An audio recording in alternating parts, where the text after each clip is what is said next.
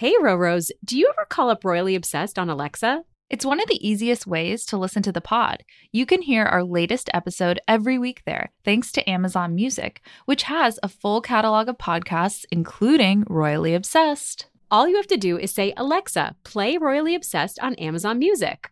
Oh no, mine is listening to me say that right at this moment. A royal reminder, new episodes drop every Thursday. Tune in on Amazon Music. Now, on to the show.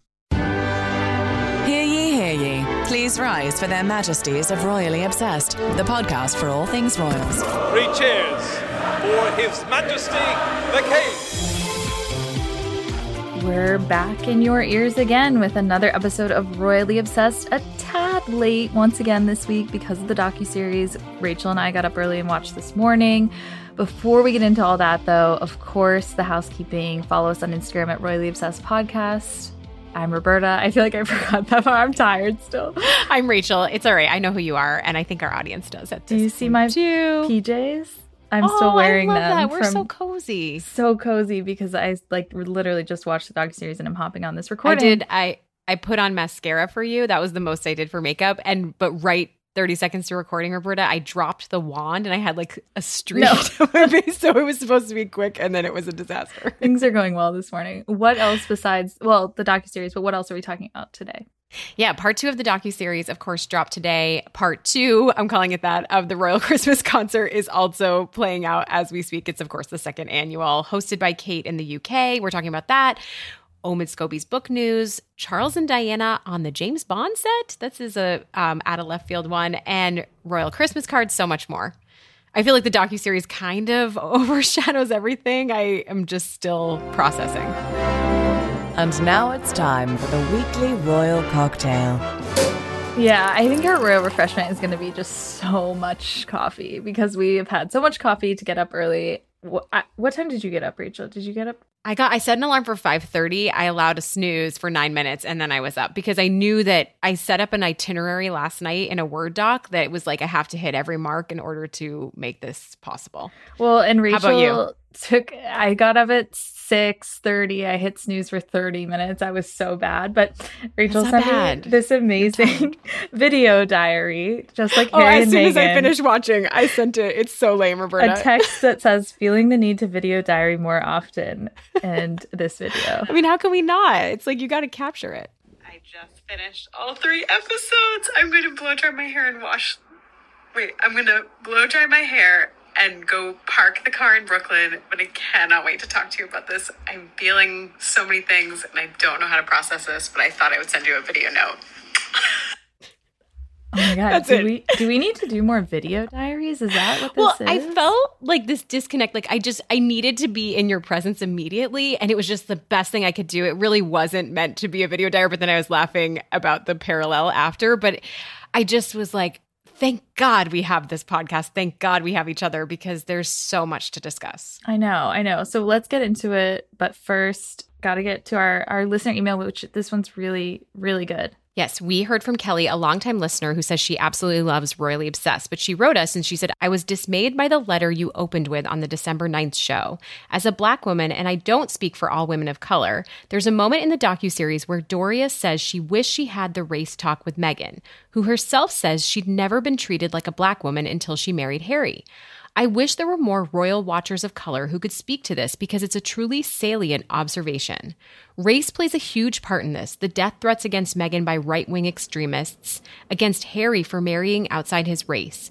It's sad but expected, at least by people of color who have had the benefit of seeing an unbroken stream of racial injustice in both the U.S. and the UK, from slavery to Jim Crow to civil rights struggles to the Windrush tragedies and on and on.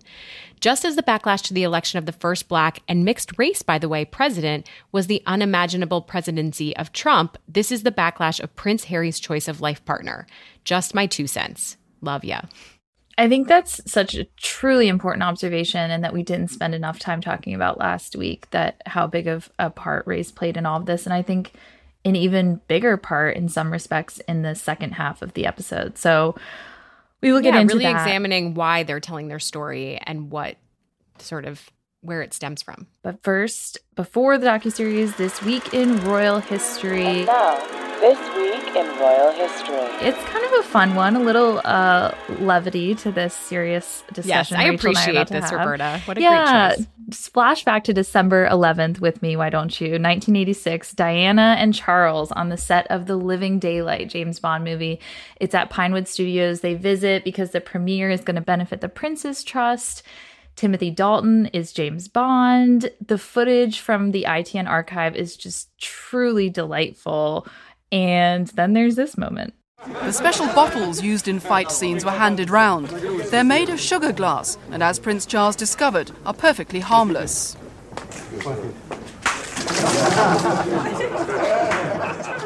So Charles and Diana both get the chance to smash these props over people's heads, and Charles, it's on Timothy Dalton's head. Diana, it's over Charles's head, and there's like a lot of glee in this moment from Diana because it's hilarious. Of course, it's just sugar water that forms this prop, so it's no big deal, and they got some to take home with them after. You can only imagine what they did with that when they got home. What a fascinating movie detail, too. I know. I didn't know that's how they do that. Well, and obviously, Rachel, context is so important here. So I want to see, 1986. So where were we? Prince William was 4, Harry's 2. But a lot of the news of Charles and Diana is that their marriage is breaking down for the public to see. So Charles actually told his official biographer, Jonathan Dimbleby, that 1986 was when he started up his relationship again with Camilla Parker Bowles. Meanwhile, it's around the time that Diana's affair with Army Captain James Hewitt, her alleged affair, started. 1986 is a really rough year for them. And Diana, her bodyguard, Barry Manicky, was transferred away this year. He died 5 months later in a motorcycle accident, which Diana described as the biggest blow of her life over those tapes that we know she recorded. It's a tough year, and this kind of Diana is free to, break a glass over her husband's head. I suggest everyone go watch the video, ITN archive. It's just hilarious knowing everything that's happened. It must have been so thrilling and kind of rewarding for her to do. Honorable mention, though, for this week in history is Princess Anne's wedding with Timothy Lawrence on December 12th, 1992. That's their wedding anniversary. And you also love Timothy Lawrence. I know. Shout out. December 11th, interestingly, the day that Edward VIII abdicated the throne and Queen Elizabeth's father was then king. So just changing the course of history. This time is important time. Detour for 1 second on that note. I forgot to text you and tell you that in my favorite antique shop of all time in Brooklyn that I refuse to reveal the name of, so I keep finding these royal finds for myself. I actually picked up this weekend a Life magazine from the day that the Queen's father died. And it was from that exact moment where you have the photos of her in Africa, and it's called The Princess Becomes the Queen. Wow. And it was $10. That's an incredible find. I don't know. I mean, I love that stuff, but I was just so floored to see it. It was in a glass case, and I just walked in on my way to grocery shop. Well, speaking of incredible finds, did you see we got a listener email from someone who found a Queen Elizabeth paper doll book? The other day. I felt like that was such an incredible find as well. And wait, wasn't it at like Sam's Club or Costco or something? Yeah, it was something like that. But I always think of you, Rachel, with the Princess Diana paper dolls and you growing up with those. Oh yeah, that's your entry point. Stuff. Yeah. Okay. Docuseries part two. Before we get into anything. So part one, the news this week was that it was a huge premiere, the most viewers for a documentary on Netflix in its first week, over 28 million watched, 81 million hours, second best to only Wednesday. Have you watched that yet, Rachel?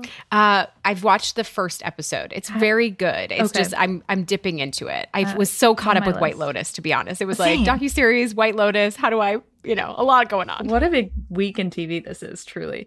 What a great finale. I wanted to update you, though, about last week when I mentioned that the clue of Prince Harry being on Jimmy Fallon, that's a no. It was actually for the cast of Young Royals, which, okay, I'm mad about them. But, that was annoying. That was, that's trolling clickbait. Us. Come on. Yeah, that was totally clickbait.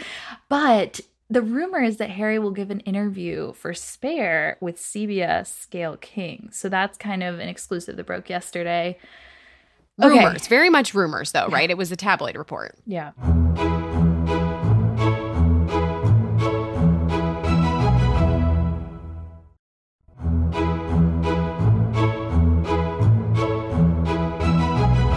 Rachel, just like last week, episodes 4 through 6, how did you watch? Okay, so like I said, I got up at 5:30. I binged until 7:15. Then I had to wake up Finn, wake up my husband that was still sleeping. We're coming off another illness, so everyone's tired. Okay. And then got Finn out the door for school. It was such a rush. I was like, Finn even said, "Why are we rushing, Mama?" I was like, "Because I need you out the door by 8:15 so I can get back to watching." And then I finished. Move the car, and here we are. What about you? Yeah, I got out. I mean, I snoozed so many times because I was so tired. I went out for a holiday dinner with some friends from my hometown, and it was really nice, but then had to get up early, of course. And my, mom was here kind of watching a few of the episodes with me, and she's like, wow. She hasn't seen any of it. And she's just like, this is so well done. Like it is. I want Mama Fiorito's reaction. I know. I was like, can you come on the pod as a guest? No, just kidding. Overall reactions though to the second half. I mean, to be honest, right now I'm just sitting here. It's so fresh for both of us. And I'm just like, where do we go from here? I feel like there was no response from Buckingham Palace, and it sounds like not going to give a response to it. Correct, Roberta? Yeah, and Kensington as well. They said no comment is what it is. They said no comment. But I think that this set of episodes is much more cataclysmic. It reminds me of the reaction I would love to see is like that Show Us You Care when Diana died. I feel Oprah parallels. How about you? Yeah, that's what I was just going to say is it feels very much how I felt post-Oprah in that we are now, as royal watchers, sitting with an uncomfortable question of where do we go from here? Because I think there's a lot to answer for. Of course, this is from Harry and Meghan's perspective. I think there was a New York Magazine article by Jeffrey Wheatcroft that pointed that out. This is their truth, and how does that fit into the truth? But at the same time, I just think getting a peek under the layers and seeing kind of that there is this rotten core to everything feels, like you said, cataclysmic. I feel like this is huge. These are the truth bombs that we didn't get from the first half of these episodes. And there were a lot of specifics, a lot of video diaries. I kept thinking the whole time, we all were fresh off The Crown, right? And that's where they fictionalized the conversations behind closed doors. But here we're actually seeing the conversations mm-hmm. behind closed doors. And that mm-hmm. was pretty remarkable to me. I also wanted to say that if I were going to have certain people in my life raft, I would definitely want Tyler Perry, Jenny Afia, Doria, and Perry. I'm going to add Scotty from Suits. I'm going to say Abigail Spencer. Sorry. But 100%. What a crew of supporters in their corner. Tyler Perry especially. Let's get into that because I want to talk about this. So how we did it last week was our raw reactions, the documentary logistics, and then the details and reveals. That was our 3 sections. So we just did our raw reactions. Rachel, documentary logistics, I feel like the biggest thing that stuck out to me was something that one of our listeners pointed out last week was that how illuminating to see these shots of inside their homes. I guess I don't realize how little we get to see of where they live, the places they live. And this felt like an explosion of information from Nottingham Cottage to Tyler Perry's home to Santa Barbara, like just so Montecito, just so much interior. I feel like that was my favorite part in a lot of ways. I was also just blown away because even the shots of them packing up when they went back in March 2020, they're gorgeous images. And I was thinking of my friend who's a photographer and how she says, if the lighting is off, make the image black and white. And I was like, maybe that's the trick in this documentary, but like docuseries, but it really, every visual that they share is absolutely beautiful, even though it seems like a lot of them are perhaps just captured quickly on an iPhone. Mm-hmm. Is there anything else about logistics that you... I was just going to say shout out to Liz Garbus because I think something that, again, this is not comparing it to The Crown at all, but with The Crown, there was a lot to fit in, right? And we like the specificity where they delve deep on a topic, and this is a different format. It's a docuseries, but there was a lot to cover, a huge timeline, and it moved at a proper clip for me. I felt like they covered it. They had a lot of commentary. They had a lot of points that they made, but it still felt like they weren't shortchanging things. I mean, some things I wanted more of course. But what did you think about that element? Yeah, I thought that the criticism of the first 3 was actually what I saw was that a lot of people thought they moved too slowly through the love story, that 2016 and 2017 is like one whole episode and then we're going to be shortchanged for this period of their lives. And I kind of agree with that a little bit, that we could have gotten to the wedding in part 1 and what really is important is like the break with the family, right? And everything that comes after. And I think that's where I wish that they had devoted more time to, but it did move very quickly through the, you know, episodes 4 through 6 cover all that ground up until August 2022, which is when they said they stopped filming. So yeah, I mean, the other thing I guess you mentioned already was just the guests they had on. We saw Serena again, Doria, of course, who breaks down in tears at one point, and that's a really moving part. Tyler Perry, her niece Ashley is back, which I think gave our listeners a lot of questions, because I think they were wondering how did Meghan kind of fix what had happened with Ashley and the wedding, and that she was disinvited. And it was nice that they gave closure to that. They get closure. They're reunited. She's very much a presence in Archie's life. She loves Archie. I felt like that was super relatable. I feel like your nieces and nephews, that's, you know, one of the biggest joys of my life currently. So Roberta, getting into more detail now. Should we do details and reveals? Is this what reveals? I was going to say, yeah, details and reveals. Thank you for keeping us organized. I was going to say, I think this batch of episodes was much more a situation where I was like, like, we're going there. Oh my God, we're going there. Like, I felt that frequently throughout. And the first real big subject, and I think this will be most of the headlines, is conversations about William. Mm-hmm. So we can, Charles, but William. Let's do like all the conversations about William, because I think there's a few moments. Yes. There's the Sandringham Summit where Harry says that William screamed and shouted at him.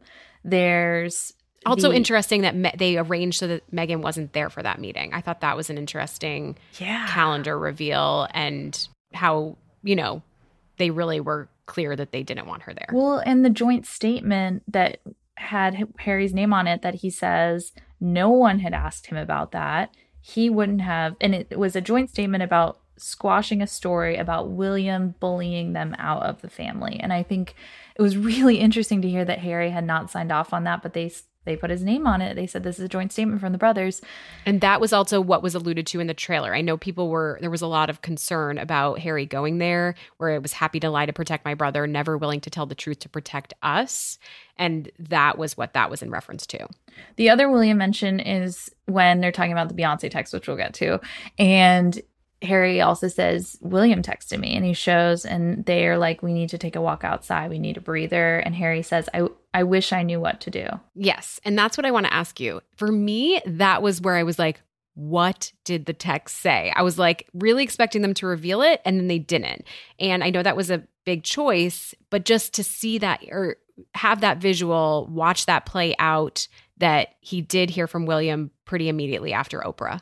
I thought that, yes, I was surprised by that. That moment of the docuseries where they're reacting to things that we've kind of lived through felt so, like, I kind of wish the whole docuseries had been that, because it was just, it was a tone shift almost. It was totally different to see her like scrolling through the Daily Mail news and the lawsuits. Jason Knopf, this is the last thing I think that kind of applies to the William conversation. It's alleged that, and I like can't even finish my sentence right now because there's so much, but there's these statements at the end from both attorneys basically saying that Jason Knopf disagrees with the Jenny Afia, Meghan's lawyer's statements about this, but that he came forward with a witness statement. He was asked to come forward by, he says, Meghan and the Daily Mail to basically reveal that there was knowledge that she had written this letter knowing that it would be leaked. It was a text message from Meghan. And so the witness statement is damaging to Meghan's reputation. And they say, I mean, Jenny, Meghan's lawyer, says that Jason could not have come forward with this without the blessing of, quote, his bosses, which we know to mean William and Kate's office. That was really interesting because there's obviously all this back and forth still going on with these two different accounts that Netflix makes sure to disclaim. They know this is very litigious area. What did you think? Yes, absolutely. I also, you know, you go back to when you talk about the tone shift, we saw in that moment Meghan reacting to that statement from Jason Knopf, and how it felt very reality show in that moment. Mm-hmm. She was like, I'm not going to say anything about your brother. I'm not going to go there, you know? And that was where it's your brother. That's what she cameras. Said. Yeah. Which was a total tone shift to what we had seen, which felt very produced in a different way. It's really interesting. Jason still is kind of employed by them. He's chair of the Earthshot Awards. And I feel like just why not get rid of someone that's in this messiness? I would think that that would be your first move, is to kind of distance yourself. And so for him to still be a part of that office and have a very close connection with Prince William, it seems like that just is such a red flag to me. I really don't know how you could continue employing someone who has gotten in the weeds of a litigation with your brother's wife. But it also speaks to the web of like who approved that, where is it coming from? I think bottom line, all the Williams stuff, for me, that was the biggest headline. It's the thing that we're all very concerned about. We want the brothers to reunite. And it just feels like things have been said. Harry shed light on those things. All of that doesn't look good for the palace. And I don't know if either brother wants to reunite at this point. Like it's almost that's how it felt as well.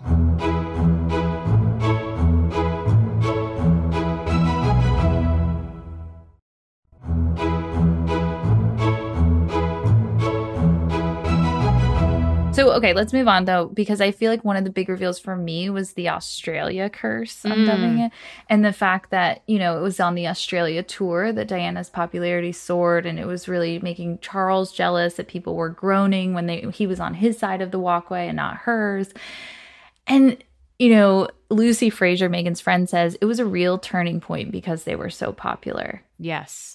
That drawing that line, that all of this, everything that's said in the docuseries, it stems from Meghan and Harry being so popular and outshining all the royals. I mean, I can kind of believe it, but I'm also like, wow, that's an argument. Why didn't they harness that? Yeah. And Harry's assertion about that too, where he said that they were doing the job better than the person who was born to do this. That upsets people and shifts the balance.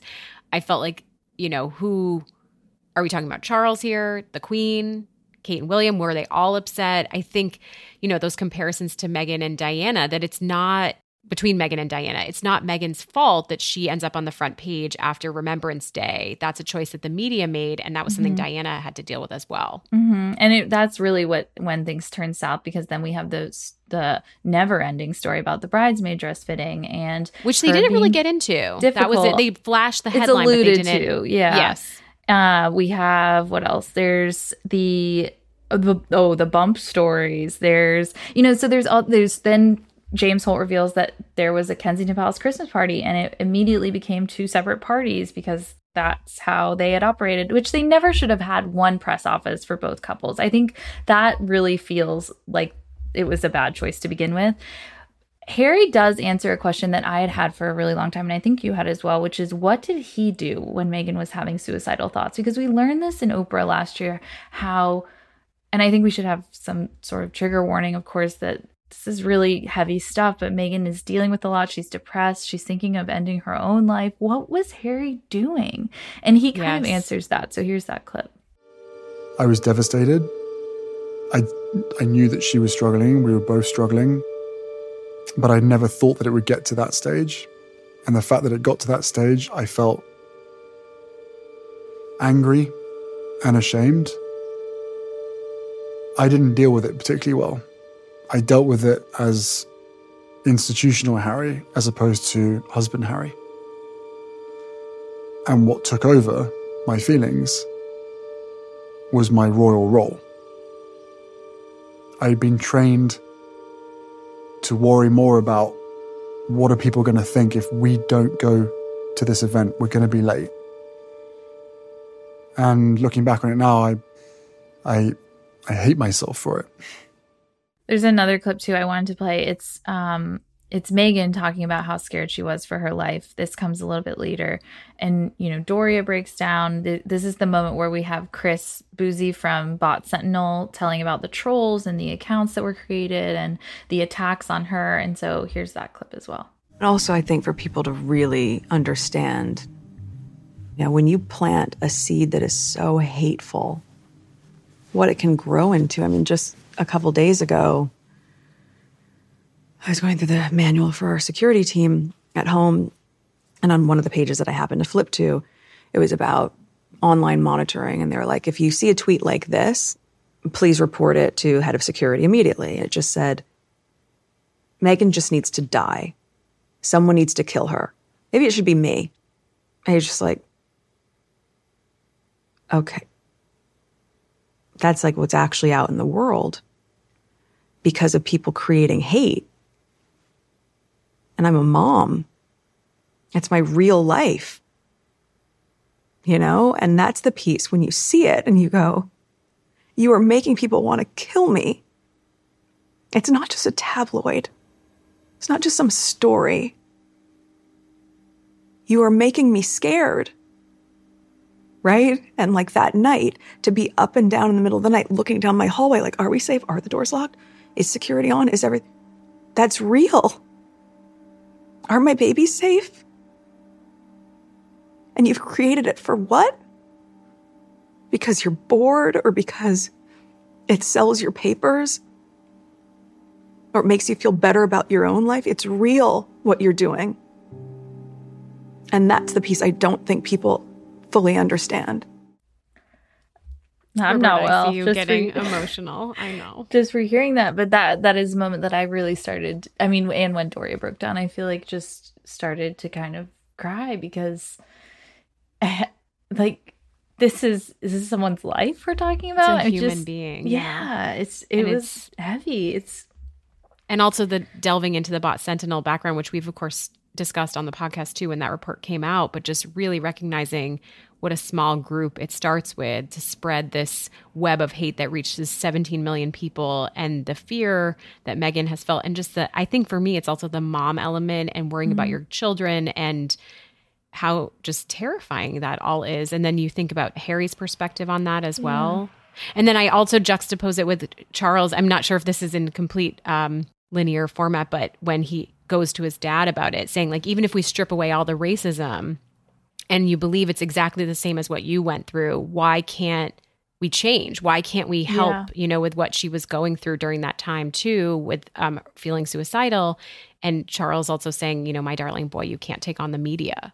The very real impact, I think, is illustrated clearly for us when Harry, you know, does lay the miscarriage of Meghan at the foot, at the steps of the Daily Mail. He says, I believe my wife miscarried because of what the Daily Mail were trying to do to her. That's a quote from him. And it's a toll. It's a human toll that they've dealt with for so many years. And I think that was just such a big moment for me to see, you know, her writing and saying, I wanted to do the piece because with all the bad that comes with this, the good is that I'm able to help other people. Isn't that the point of life? I liked that quote from her. And and there are some, you know, brighter moments. I think the end, like the ending sequence with that song, it says like follow the sun, and we see Eugenie there in the Super Bowl. I was going to say the Eugenie moment made me laugh so hard when Archie's on the beach and the wave is coming and Harry's like, get him. And she totally doesn't. Like that was so funny. I wanted to replay that if I had more time. I thought that was hilarious. The virtual Christmas party there, you know, Harry talks about what he misses about his life before. And he says he misses weird family gatherings where they're all in the room.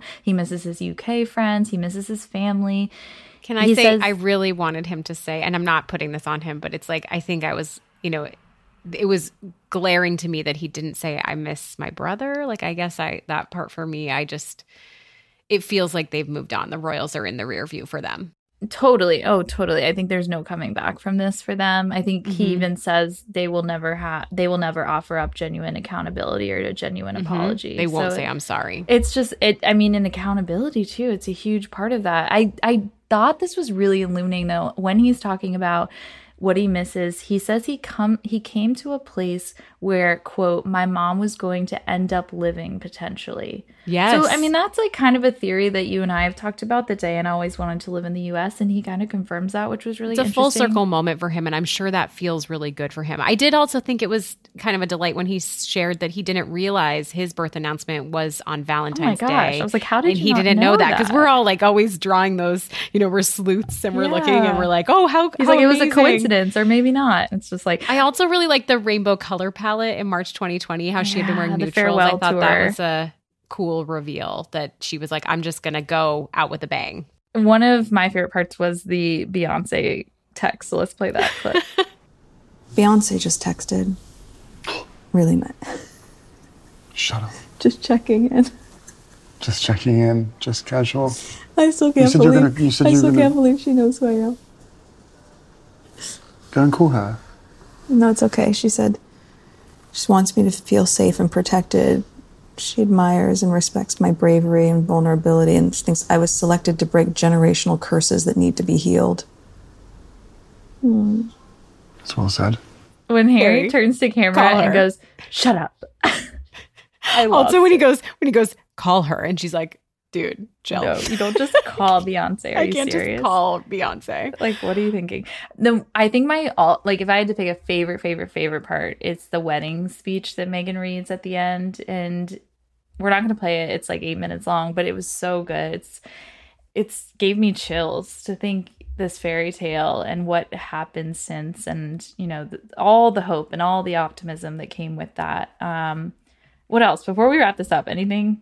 We're missing. I guess I just, I feel like there was one quote you talk about that standing out to you. I really like just applying it to my own life in some level where they had this life goal. And this is meant, they said it's their love story, where through all of this, Harry and Meghan were really good at finding each other in the chaos and everything else is temporary. And I think that that's actually just such a beautiful definition of love and romance and like what we kind of all need to apply to our own relationships, because there's a lot of chaos and I am not at all saying it's on the level of what they face, but I just like that description that that's you really kind nice. Of find each other. But yeah.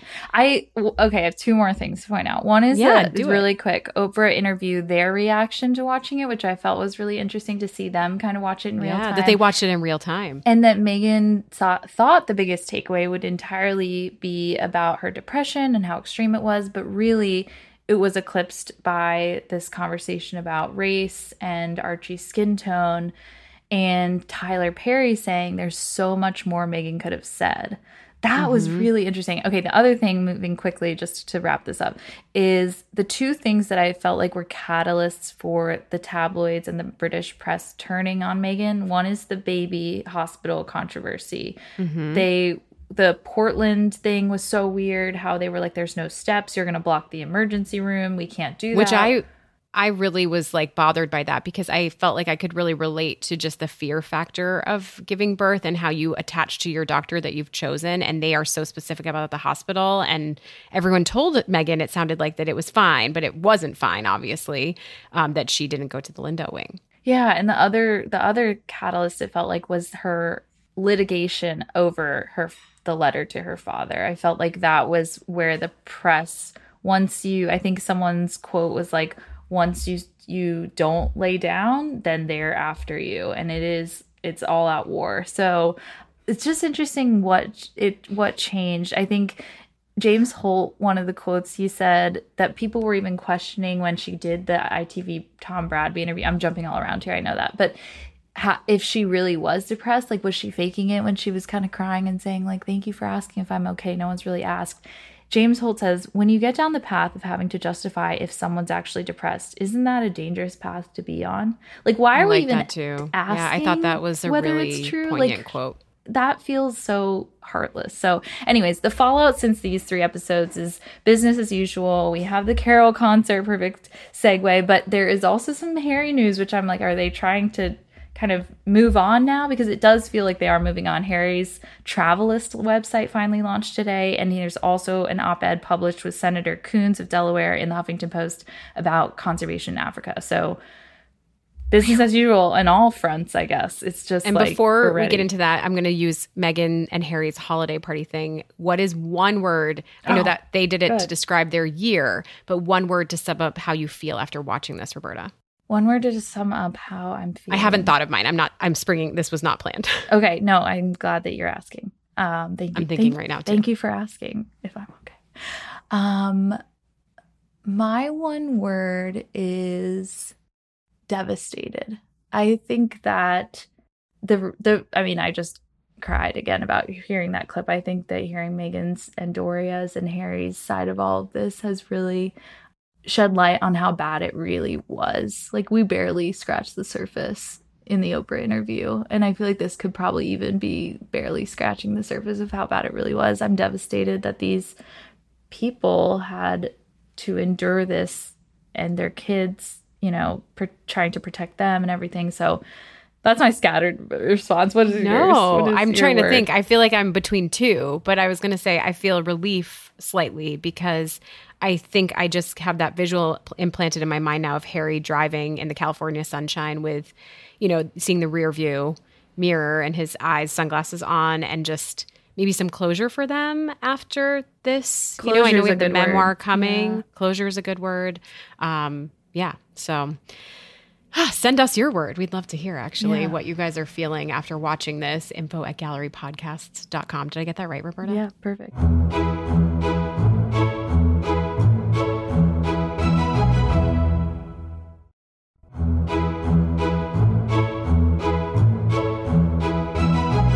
Should we move on to the concert? Let's do it. Guys, we're going to have so many more reactions to this. Like, we literally finished it 30 minutes ago, so we're processing just getting along started. With all of you. Yes, processing. Maybe that's a good word.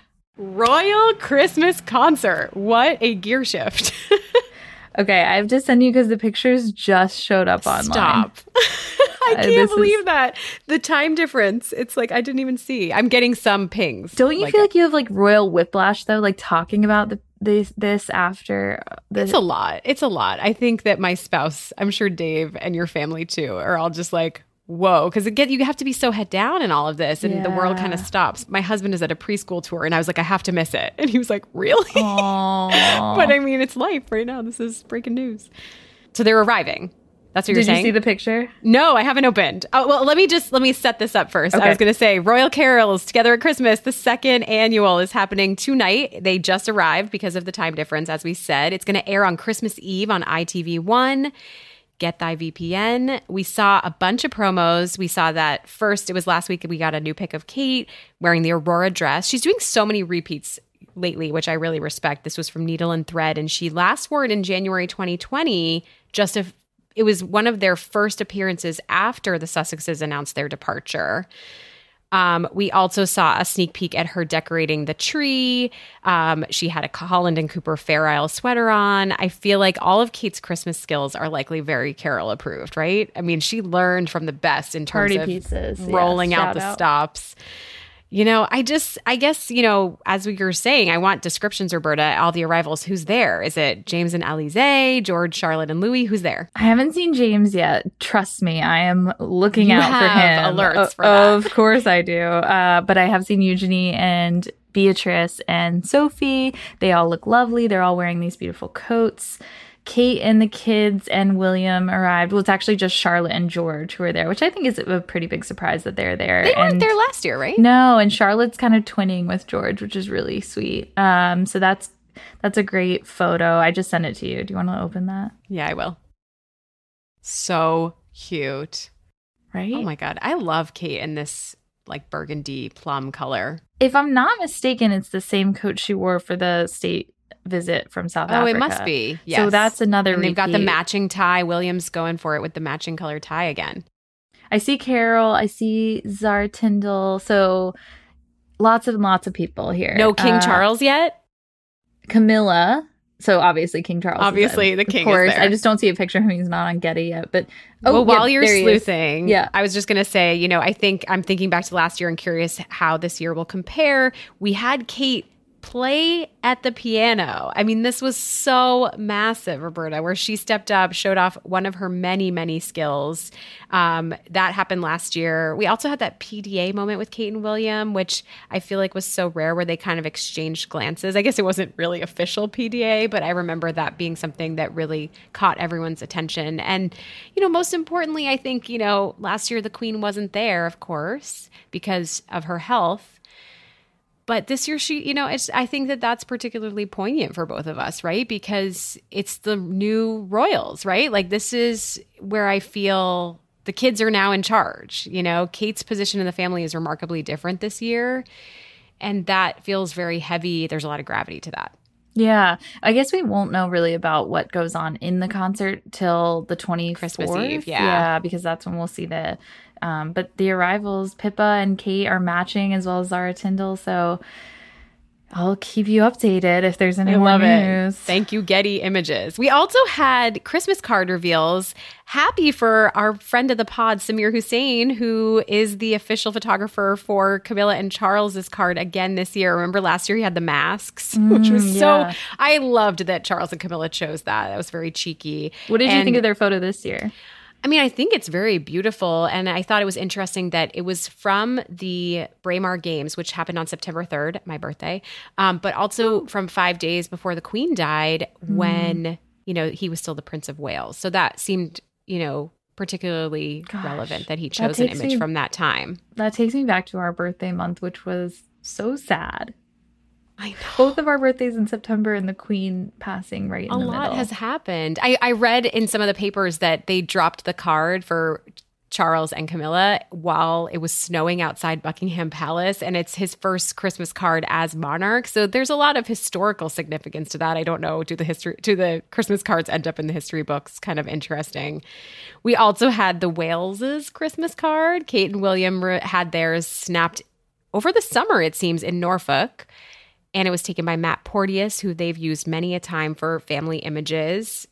I think the big scuttlebutt was about how the contrast to last year's, which was snapped in Jordan, got a lot of backlash because of the trip and how posed everyone was. And COVID. It was a trip during COVID, I think. That really got people irked, What did you think of that card? Gosh, I felt like it was a total clapback to Netflix and the fact that, you know, they're all in jeans. They're all very casual. They look relaxed. Like, they're not as formal appearing behind the scenes. You know, it's that answer to something that we know. It just felt like that. Obviously, this is planned so far in advance. There's no way.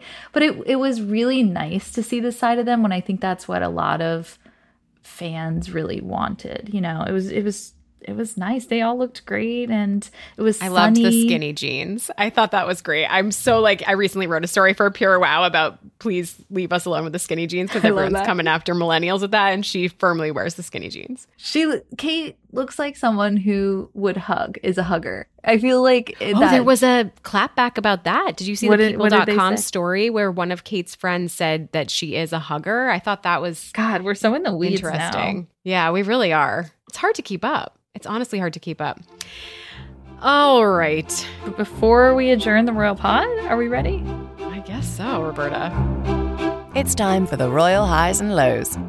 My low this week is this is the first Christmas without the Queen. I'm kind of dreading not having her speech. It is an anchor, a moor in these crazy times. It soothes our collective nerves, and I know that you agree, Rachel, that she'll be so missed this Christmas. That speech will be so missed. I'm really sad about it, honestly. I'm going to tack on to your low if that's all right, Roberta. Yeah, I feel the same way. Like, I feel like what will Christmas feel like? And also just the absence of Harry and Meghan. I mean, for sure, I'm going to predict that they're not going over there. And I think that it's a slimmed-down monarchy that keeps getting slimmer.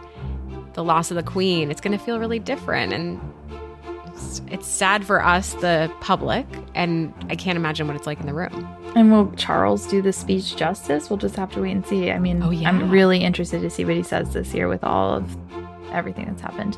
Okay, my high is Omid's book news. I feel like this might be a controversial pick, but stick with me. Omid has released the title. It's called Endgame: Inside the Royal Family and the Monarchy's Fight for Survival. That wasn't the cover. We will be getting a cover soon. This is going to come out August 1st of 2023. I think this is my high just because, one of the reasons it is because there's really funny tweets about it, which is someone tweeted, Omid woke up and chose violence, which, LOL. But I think what my high is that he also offers up some hope, and the description ends with this line. This is the monarchy's endgame. Do they have what it takes to save it? There is optimism there. I know that we always see the glass half full, and we have been saying it all along on the pod, but Omid addresses it head on in that the monarchy does have a lot of changing to do, and let's hope they can do it right. I think that that's hopeful. That's really hopeful. So we'll see. Yeah. Lessons can be learned. Change can be made. We're all learning all the time. My high is the New York Times Style naming Queen Elizabeth one of 2022's most stylish people. They listed 93 honorees in the report for end of year. And I just loved this description. It was very short for the reason why she was included. And it said, the hats, the hair, the handbags. For 70 years, Elizabeth II was not just the queen, but the defining image of one. And it's so true. I know I'm royally biased, but I feel like when you think of a queen, you think of Elizabeth. And there are a lot of queens out in the world. So I really liked that. And just to mention this, Anne was also on the list. She was right behind her mom. And it said the naval uniform she wore at the funeral of her mother and the wraparound sunglasses in which she has traveled the globe were both reminders that princesses can have an edge. God, those loved sunglasses. That. They're like Oakley sunglasses. She wears them well. Emma Corrin was on this list as well. I just have to say that. Yes, there were. I mean, go also, check out this story. It's a wonderful read. It is. All right, Rachel, just a reminder before we close.